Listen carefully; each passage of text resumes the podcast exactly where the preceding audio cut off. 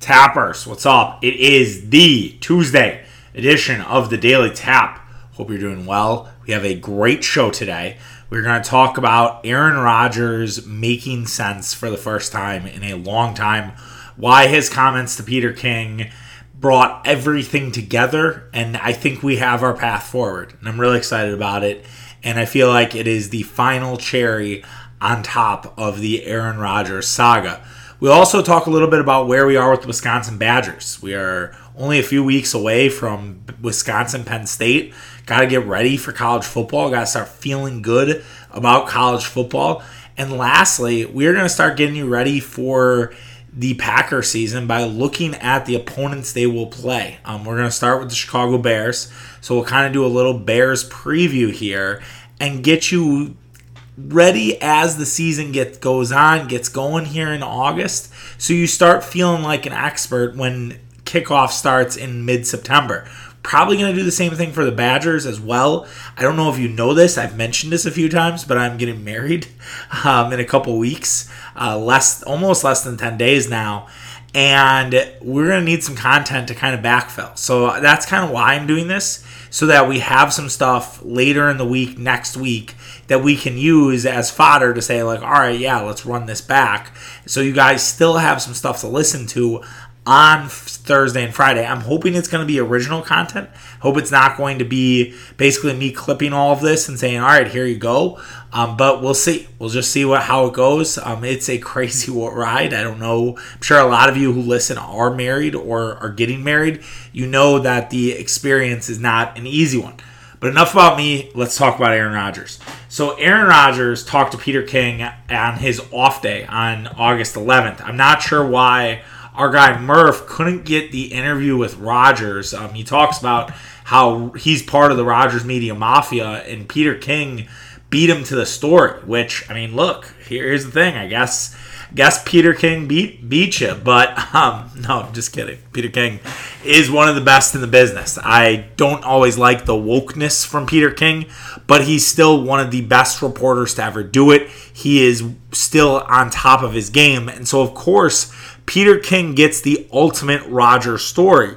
And talking to Aaron Rodgers, figuring out that A, Aaron Rodgers didn't know if he was going to be a Green Bay Packer this season, and B, that Rodgers is okay with whatever hand he is dealt for this year, and he is not going to try to rock the boat. He's not going to be a distraction. He is here for his teammates, and they want one thing and one thing and all is to win a Super Bowl. And see, maybe him and Brian Gutekunst can become friends. He is not ruling it out but it doesn't seem very likely. Now, Rodgers didn't say that last part. I am paraphrasing, just based off if you've met a guy for four years, you kind of know if you like somebody or you don't like somebody, right? Like, there's not a lot of people you meet in your life where you say, oh, you know what? I kind of like that guy. Like, I can think of one or two examples where I met somebody you know, maybe the second or third time where I, the first time I thought they were a douchebag and I didn't really like them, and I'm like, the fuck's up with that guy? And then I met him the second time or third time, and I was like, ah, you know what? Not not too bad. Okay, like he's all right. But then there have been other instances where then it turns out to be a douchebag again. So I don't know. I that stuff's so hard, right? And so Aaron Rodgers trying to get in good with Goody, you know, the Randall Cobb thing I think helped, right? Now they're trying to petition to get Clay Matthews back, which is a whole ridiculous thing that I've covered on the blog and on socials at Tapping the Keg Sports on Instagram or TikTok if you want to see that. But the fact is, is like maybe he doesn't bring back Clay Matthews, and then Rodgers like, all right, now I hate this guy again. I don't know. I have no idea how this guy ticks, right? But he does seem like he has a positive mindset, and he does seem like everything is sort of at peace. Aaron Rodgers is at peace with what will happen.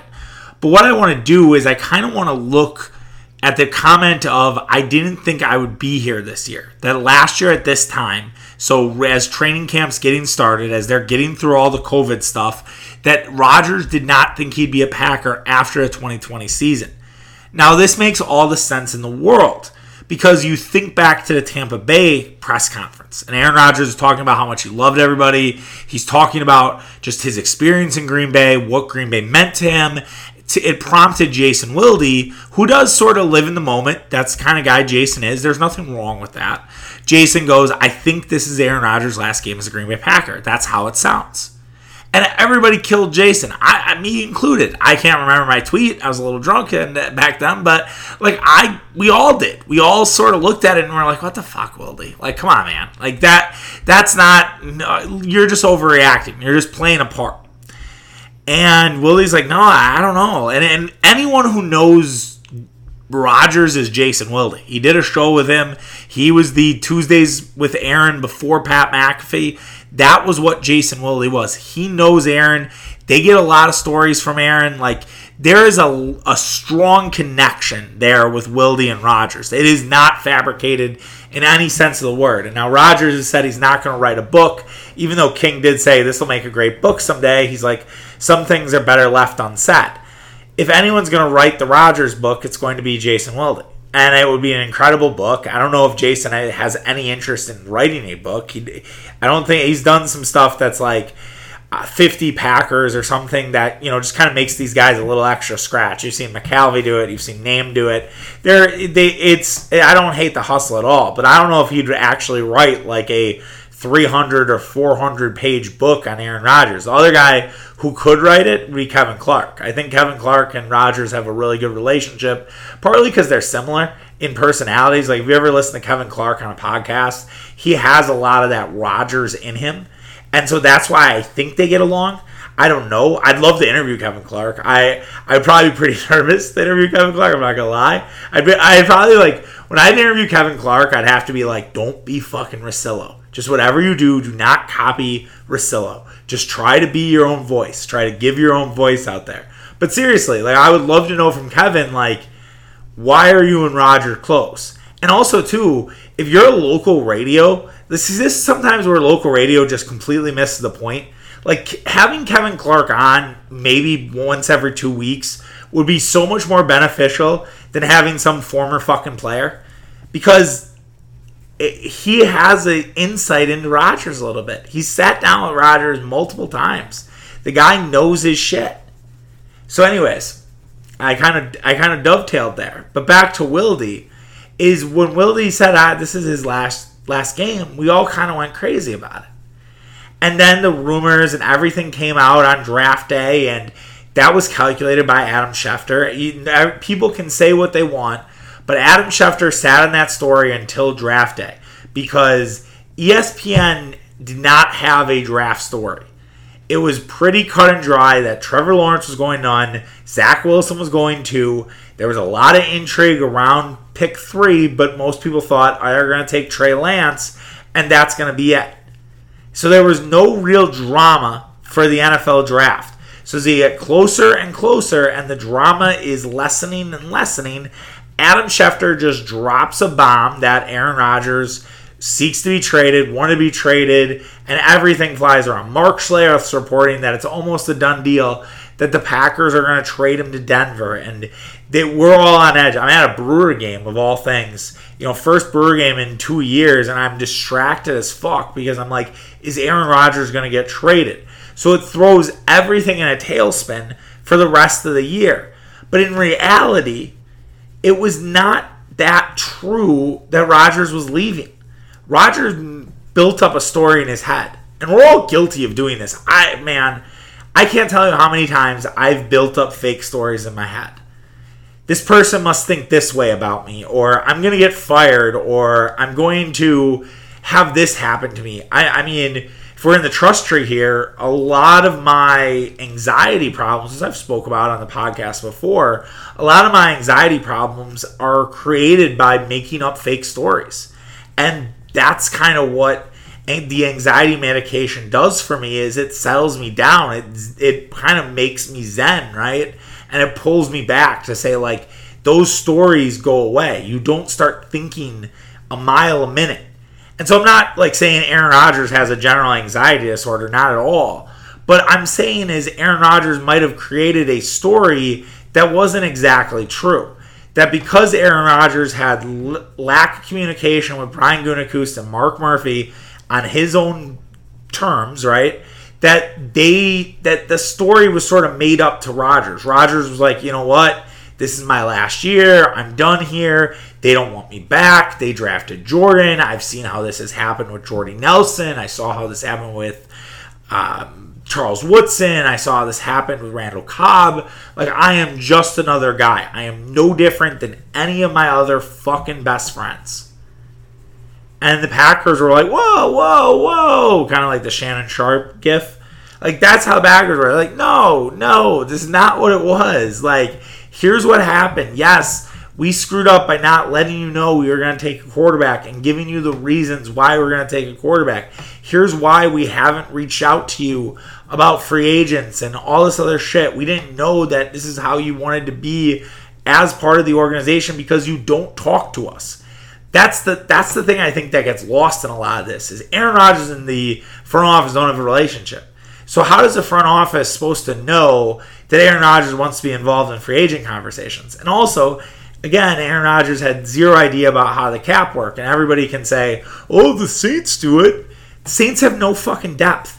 We'll get into the Saints in one of our previews this this upcoming couple weeks. You're going to find out that the Saints are a team that's built on straws, and it's because they run their team like riverboat gamblers. They just spend fucking money. They burn the ships. They don't care. Some people admire that in the Packer world, Packer fans. Some Packer Twitter members do. But in reality, it's not a good way to run a successful football team. At some point, it is going to fall apart and crumble. That's why the Rams are so fascinating. The Rams have done something similar. If the Rams go on to win a Super Bowl, then I'm fucking wrong. But I don't think they will. Because, mostly because I think Matt Stafford's overrated. But that's, again, another story for the Rams preview. Aaron Rodgers was not part of those conversations because the front office didn't have a relationship with him. And so now that they kind of do or they're working on it, and Rodgers says there's optimism, maybe there will be that chance. Rodgers isn't thinking about 2022, nor should any of us. I think it is over that we think about 2022. We should not worry about next season. We should not be clamoring for Aaron Rodgers to get traded midseason if the Packers struggle out the gates. If the Packers are 2 and 4 or 3 and 3, there will be people screaming from the fucking rooftops to trade Aaron Rodgers. But at the end of the day, Green Bay has a plan. What that plan is, we're not privy to it. It is held under lock and key. But Green Bay does have a plan for all of this. There is a calculated decision tree that's being worked out. And I do think that there is a scenario where Jordan Love gets traded, whether it's this season or next offseason. I do think the Packers can sell the Matt LaFleur experience to some other team. Why? Look at all the coaches around the NFL and where Matt LaFleur has influence. The New York Jets, San Francisco 49ers, the Los Angeles Rams, the Arizona Cardinals, just to name a few. And I'm sure I'm missing some. It's only going to, oh, Cincinnati. It's only going to grow. Oh, uh, Tennessee, uh, Atlanta. So like I, that's I've just named six teams out of the blue, and I'm sure I could find more. I'm sure I'm missing some. And so Matt LaFleur's influence is only going to go stronger in this league as the Packers get are more successful. And there will be people who watch preseason tape, and if it's good enough, that might want to trade for Jordan Love. And the Packers then say to Aaron, "Look, we want you to end your career here. We want you to do something that Favre couldn't do." We want to end this on the right way. We want to talk about what is that succession plan. And I don't think they've had that conversation either. My dad's been on this for a while. Credit to him. I really should have my dad on the podcast. We should just do one. We'll see how it goes. Like I don't, I don't even know how it would go, but we should definitely do that. And the thing is, is he said like, look, they didn't expect it. They all of a sudden Rodgers was like, hey, what are you gonna do after you retire? And Rodgers like, what? I haven't even thought about the back nine of my career yet. I'm just playing football. And then the Jordan Love draft pick made him think about the back nine. He's like, holy shit, I'm going to be a lame duck like everybody else. Fuck this. I'm not going to let this happen. So here we are now. And I'm all in on this season. I could not be more in. I think the Packers are built to be a Super Bowl contender. I think they're built to be a Super Bowl winner. I think there is no real separation between the Packers and the Buccaneers. when David Bakhtiari gets back. I think when David Bakhtiari isn't back, there's a little bit of separation, but it's Tampa, Green Bay, and everybody else. I don't believe in the Rams. I will obviously talk more about the Rams, but I'm not a big believer in what the Los Angeles Rams can do this season. I don't think the Seahawks are going to be something to fear. I don't think anything in the NFC East is going to be a big swinging dick in the cracker factory. Maybe the Cowboys because they'll have a really weak schedule after being dog shit last season. Who knows? But I I just don't see it. I don't see anyone that's coming close to Green Bay and Tampa. And I believe in Aaron Rodgers, and I think he can kind of bring this home again for Green Bay. And it would not surprise me if at middle of February, Aaron Rodgers holding up the Lombardi Trophy yet again. Moving on to another kind of football, we will get back to the NFL and talk a little Bears here in a second. So it's kind of like a pro football sandwich with a college football meat. So what would that look like? What's like a professional bread? Maybe a nice focaccia, and then a college meat. Would you say like a bologna? So a focaccia sandwich with bologna, or a bologna sandwich on focaccia? Maybe. You like how I just can pronounce focaccia like a motherfucker? I actually, that one was bad. As I'm getting excited, I'm like, oh, did I screw that up at the end? Whatever. All right. So the Badgers, uh, they are ranked 12th to start the year. The AP poll came out. Badgers at 12. I think it's a little bit of a surprise. Now, they bring a lot of guys back, so I get that. Badgers had a really bad year. Badgers had their first real down year in a long time. I still made a bowl but it was it was the first real year of Paul Chryst tenure where they didn't look like the Badgers. They struggled to score. They were unwatchable at certain points, and it just wasn't the team that I think we've all watched throughout the last five or six years. Now, a lot of that had to do with COVID. And I'll admit to you that college football is kind of sneaking up on me because of COVID. Because last year we didn't have college football right away. Like it took a couple weeks. And then by mid September, we were kind of back in the throes of it. And then we had all these COVID cancellations. And every week it was something else. And it was just so fucking crazy in the world of college football. And finally, by about no, mid November, late November, we kind of got our head on straight and we figured it all out. But man, it was not a fun college football year because you'd have these cancellation games. Now, hopefully, fingers crossed, there's none of that this season. And so that's where we're getting ready. But can the Badgers reclaim themselves as one of the top teams in the Big Ten? I think they can. I I think there are still there's still work to be done. I look at this roster right now and I can't see them competing with an Ohio State who's going to be a juggernaut again this year. It's hard for me to believe that the Badgers can up their game to a next level. I think the only way that happens is if Graham Mertz becomes, you know, a Heisman like contender. And if Graham Mertz does, then that totally changes the story on this Badger season. That takes the Badgers to another level. But right now, where we sit, Graham Mertz has kind of struggled. He hasn't had that great of a training camp. This is getting a lot of deep dives from Jeff Potrykus, a couple other Badger blogs to kind of look at what what they've seen so far. And the results on Mertz is not great. People aren't really talking highly about Graham Mertz. And now you'd hate for Graham Mertz to be the next Bart Houston, right? A guy who had so much hype, who had so much sort of good vibes to him that was finally the guy to break the Badger quarterback curse. He can't break it. And maybe it's a conversation we need to have about Paul Chryst offense. I don't know. I don't know if we're there just yet or if it's just the QB and if maybe the top tier of quarterbacks do not fit in what Paul Chryst is trying to do with his Badger offense. I don't know. But the pressure on Mertz will grow if they lose to Notre Dame. And I know that sounds very blunt, sounds very direct, but here's the thing the Irish are starting Jack Coan. Jack Coan will be getting the ball for the Fighting Irish to start the season. Doesn't mean that Jack Coan will be the starter the entire year, but it likely means that when Notre Dame and Wisconsin get together, we will see Jack Coan versus Graham Mertz, which is a great headline. Notre Dame number nine in the country. Uh, so that'll be obviously a tough game for the Badgers. But I can't really see a way where you don't have Jack Coan as the starter. I guess the only real way would be if he stumbles against Florida State and Toledo and maybe they make a switch before the Purdue game, I don't know. I don't I really don't. Um, but I do think that Jack Coan will be the starter and if he beats the Badgers and he outplays Graham Mertz, there will be a lot a lot of questions about Graham Mertz in the future. Now I think Chase Wolf did some nice things, but Chase Wolf's just a guy. He's not a he's not an actual quarterback in a Power 5 conference in my opinion. I do think what really helps is all the receivers are back. I couldn't believe that looking through this and I'm like Kendric Pryor's back, Danny Davis is back, Jack Dunn's back. Like those guys have been there for fucking ever. Like the Van the Van Wilder team, the committee is looking at that Badger wide receiver core and being like, "Holy shit!" Jake Ferguson too, at tight end, who's was their best re- receiving threat last season.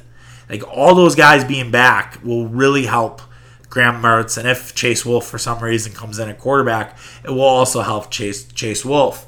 Now, as for the running attack, which the Badgers are known known for, they didn't have a running back last year.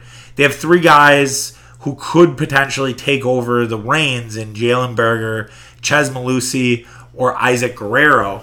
Now, all three are not going to be like I'm not looking at any of them and saying, all right, this guy can be the stud. Like I'm not saying any of them are like, all right, this is uh, the workhorse. Maybe Jalen Berger. I really like Jalen Berger. I think Jalen Berger has potential, but the guy that's kind of hanging in the wings is Braylon Allen. Like, aren't we all just kind of waiting for the Braylon Allen breakout? Badgers have a very tough schedule to start with Penn State, Mich- uh, Eastern Michigan, Notre Dame, Michigan. Then they do Illinois, and then an Army at home. Which don't sleep on Army. Uh, the mid the the cadets are going to give you a game without question. Uh, so it's not an easy schedule for the Badgers per se, but maybe that Braylon Allen game comes at Illinois or even Army where he's 238. I mean, the guy's a tank. The guy seems like he has that Ron Dayne, like that's really high praise, right? But it seems like he could be at that level. Like he is that good. And so Ron Dayne, as a freshman, was unbelievable. Had one of his best years as a college athlete. And if you really look at those stats, you could say maybe Ron Dayne should have been nominated for a Heisman in his freshman year. And Braylon Allen, I'm not putting that pressure on Braylon Allen, but I think you saw it last year with Texas, right? With Bijan Robinson, who's a sophomore, who I think is a sneaky guy you might want to throw a little money on, maybe as a Heisman candidate, by the way, if you're doing some future stuff like Bijan Robinson came on strong at the end of the year as a freshman, and we are like, holy shit, this guy could be the next Adrian Peterson. I think there is some of that with Braylon Allen. Like I think Braylon Allen is not going to be a factor early on, but I think at some point Paul Chryst is going to release Braylon Allen into the wild, and it's going to be a sight to see. And I think by next year, Braylon Allen's going to be your starting running back for the Badgers. Offensive line has to get healthy. Um, that's the other thing with that offense. I just right now, all you read is how many injuries this offensive line has had. I like the way Paul Chryst is selling it, where he's like, well, we're getting guys in different positions, so they're getting more comfortable not only playing tackle, guard, vice versa.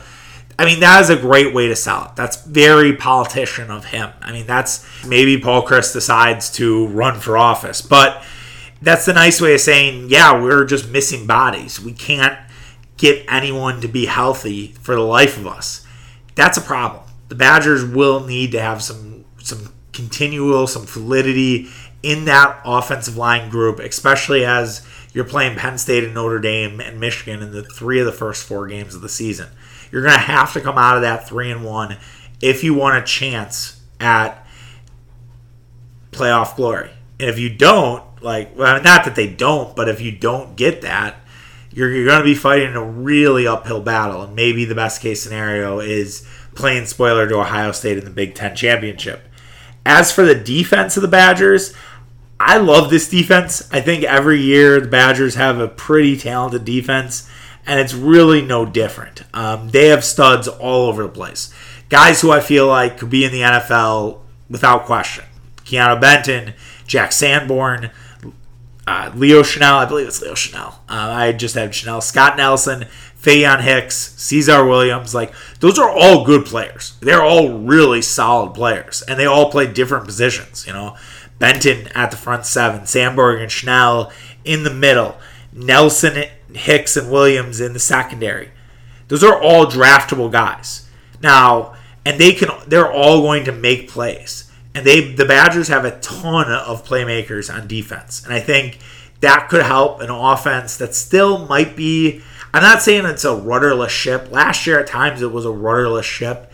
This time it could just be a sailboat where, you know, it's Tommy Boy and they're hoping for a gust of wind to come through. The gust of wind could be the Badger defense making a big play. Could be a Jack Sanborn forced fumble. It could be a Faion Hicks interception. Those are type of plays that can help turn short short fields for the Badger offense and quick touchdowns. And that might be how the Badgers have to win football games, especially against good teams. The one place, a couple places where they're like, yeah, I don't know. They really don't have an edge rusher right now. There isn't a guy I look at that roster and I say, all right, yeah, that guy makes sense. If you all the stuff you read, none of the edge rushers seem like they're making any sort of leap here. So I would imagine that a lot of that pressure is going to come from Sanborn and it's going to come from Chenal. That's to me what makes the most sense. They also are a little light up front. They're not that deep after uh, Benton and Hen- Henningsen. I meant to mention Matt Henningsen. I'm sorry, I forgot Matt Henningsen. There's some people that are going to be mad at me if I don't mention Matt Henningsen. Matt Henningsen, also really good player, a guy who I think could easily be another draftable mention. But again, if they get they get light on that line, they lose Benton, they lose Hen- Henningsen, they don't have much left. So that's that could be a, a slight issue for for the Badgers front seven. But I do really like this defense. I think they're going to be very successful. And special teams, they have that jacked punter who's like fucking huge, and I just want him to lay somebody out. That's probably the only goal I have for Badger special teams this year. And also, they have not a reliable kicker. Like, and I really since Fat Rafa, they haven't had a reliable kicker. It's unbelievable. I don't know how that happens. Wisconsin has a good soccer you know, program. Like they have good good kickers. Why the fuck can't the Badgers get a good kicker? So we'll obviously check back in with the Badgers as the season gets closer. We'll try to keep the Badgers a little more integrated into the show as we get closer and closer to the college football season. Cannot wait. I'm sad that I'll miss some games in week zero because your boy is getting married, as mentioned. That said, I'm okay with it. There's not a lot. Will I gamble on it? Probably. Will I probably lose money on it? Yes, but that's that's part of it. I'm just glad to be back. Lastly, let's talk about the Chicago Bears. I need like a name for this, so if anyone wants to come up with it, I'll, I'll workshop some stuff. Tapping the kegs, takedowns, tapping the kegs. Nah, I was gonna say like toast to the other opponent, but that's like Reddit shit. Like Packer fan coming in peace. Bears played a good game today. But anyways, We'll workshop a name. I promise. We'll get something. But basically, we're just to kind of go through a few things and kind of look at the season as a whole for Chicago and a lot of the other Packer opponents throughout this year. So start with Chicago, Minnesota will be next, Detroit after, and then we'll kind of go down the schedule. So New Orleans, San Francisco, you, you get you get the point. So who do when do the Packers play the Chicago Bears? You might ask.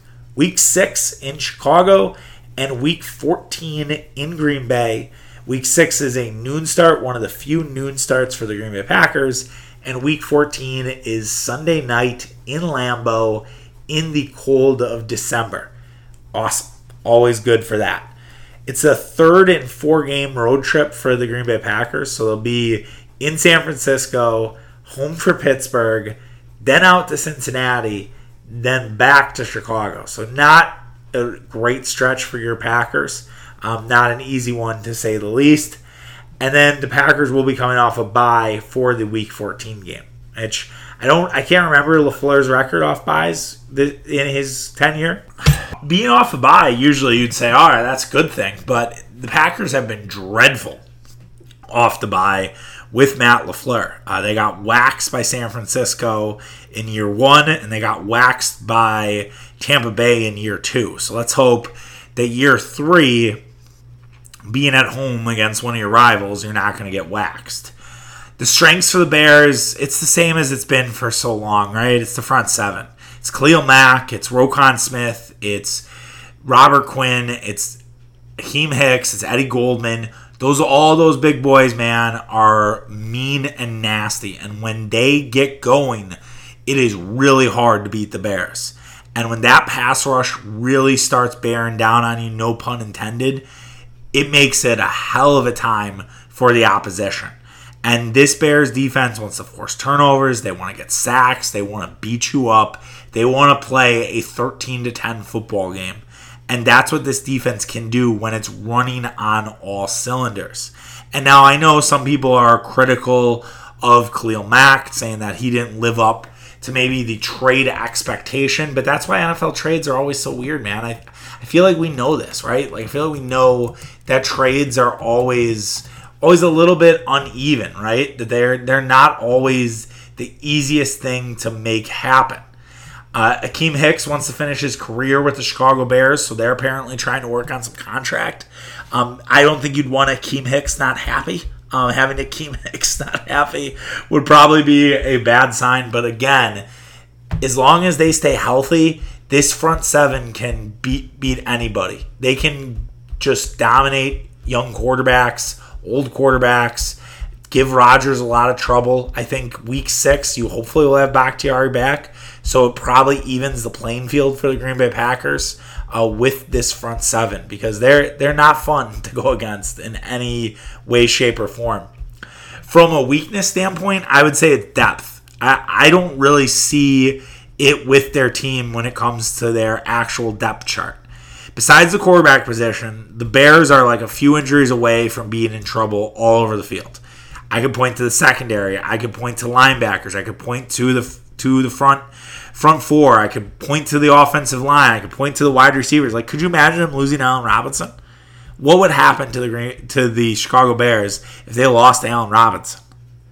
I mean, come on, Darnell Mooney and Marquise Goodwin. That would be awful if you're a Bears fan. And so I don't see how the Bears survive this season and are successful if they have multiple big injuries. If they have big injuries, they're fucked. They are really fucked. But if they stay healthy for the most part, you know, and bruises, guy misses a game, another guy misses another game here, maybe he misses two games, they could be all right. They could be pretty successful. They could start knocking on the door for a potential playoff spot. But the question becomes is like the one place you do have depth at the quarterback position, when do you pull that tray trigger for Justin Fields? The two part next two parts kind of coincide. The toughest stretch for Chicago starts in week 5. They go to Vegas, they come home to play Green Bay, then they go back to they go back on the road to play Tampa, home for San Francisco, then at Pittsburgh. Man, that is a five game stretch that I would not want any part of. I think Vegas is going to be a tough place to play. I realize that Vegas crowd will be a majority of Bears fans, but still, it's Vegas. We don't know what we're going to see with Vegas as its normal self, right? Is there going to be any sort of Vegas hangover, right? Are we going to see any of that?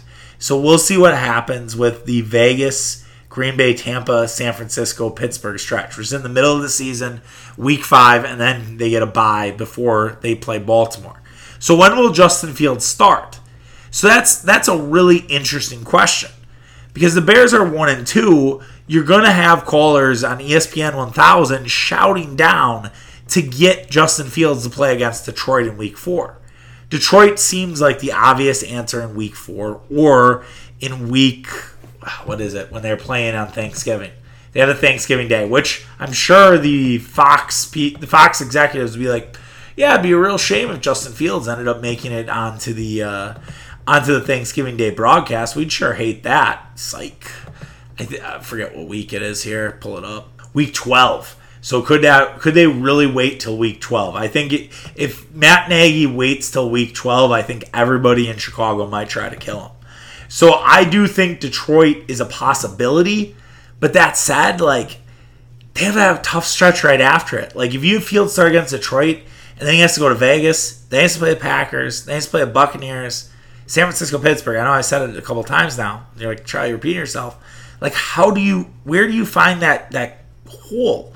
Like there's not a lot of easy places for the Bears to throw Justin Fields in. Like it's unfortunate for them that they play Cincinnati so early. Like Cincinnati would be the team where you're like, all right, let's unleash Justin Fields. And it's also unfortunate for them that their second game against Detroit is Thanksgiving because that gives Justin Fields less time to prepare. Unless they tell him after the bye says, "All right, Andy's going to play week 11 and you're coming in in week 12 and then you're taking us the rest of the way." And say, "All right, Arizona at home, not 10 days off too. Maybe that's kind of easy. At Green Bay, prime time, not easy. Minnesota at home, middle of December. Who knows what the Vikings look like? So maybe that's a little easy. Have to go to Seattle. So I don't know. I don't know. There's not really a right time to play Justin Fields. And I think there could be an argument, and I'll, I'll put it out here for the people, and this is probably more for my Bears fans and less for my Packer fans. Then wouldn't it make sense to just start Justin Fields at the beginning of the season? Like I'm not playing the hot take game. I'm not playing not fucking Max Kellerman saying this could be the best quarterback class ever. Like fuck off. No. It's not what I'm saying one bit. What I'm saying is, could this potentially open the door for the Justin Fields just to start right away? The schedule isn't easy. He'll take his lumps. We'll get him ready in that first four weeks. And then by week five, when that tough stretch starts, he's already had four weeks of NFL play. He's kind of acclimated to what he's trying to do. The funniest outcome for the Bears this year would be the Bears not starting Fields till post bye week, but they're already two and seven for the year. Player I wish that wasn't on the Bears, I'd say Justin Fields. I'd also probably say Akiem Hicks. Um, Roquan Smith would probably be my three. If I had to add a fourth, maybe Allen Robinson. Mostly because I just hate that motherfucker. Because everyone's like, Allen Robinson's never had a good quarterback. Oh, rah, rah, rah. It's like Allen Robinson could have been a Packer, man. He decided to live in Chicago. Not it, not my fault. Record, I got the Bears eight and nine. I they won't make the playoffs. I think there will be a lot to build off this season. I think a lot of Bears fans will be excited. I think Matt Nagy will probably get fired. I would not be surprised if Ryan Day is the head coach of Chicago next year. Just keep that one in the tickler file. All right. Okay, that does it. I hope you guys enjoyed the little preview there, um, especially uh, my Bears fans, my Bears fan friends out there, because I know you guys are out there. Uh, and we'll talk about the Vikings tomorrow, as long as I'm not doing a podcast with Mitch. We'll talk about the Brewers and Cardinals, game number one, and whatever else comes across the wire on Tuesday. All right, take care, guys. Have yourself a great day. Back tomorrow. See you. Bye.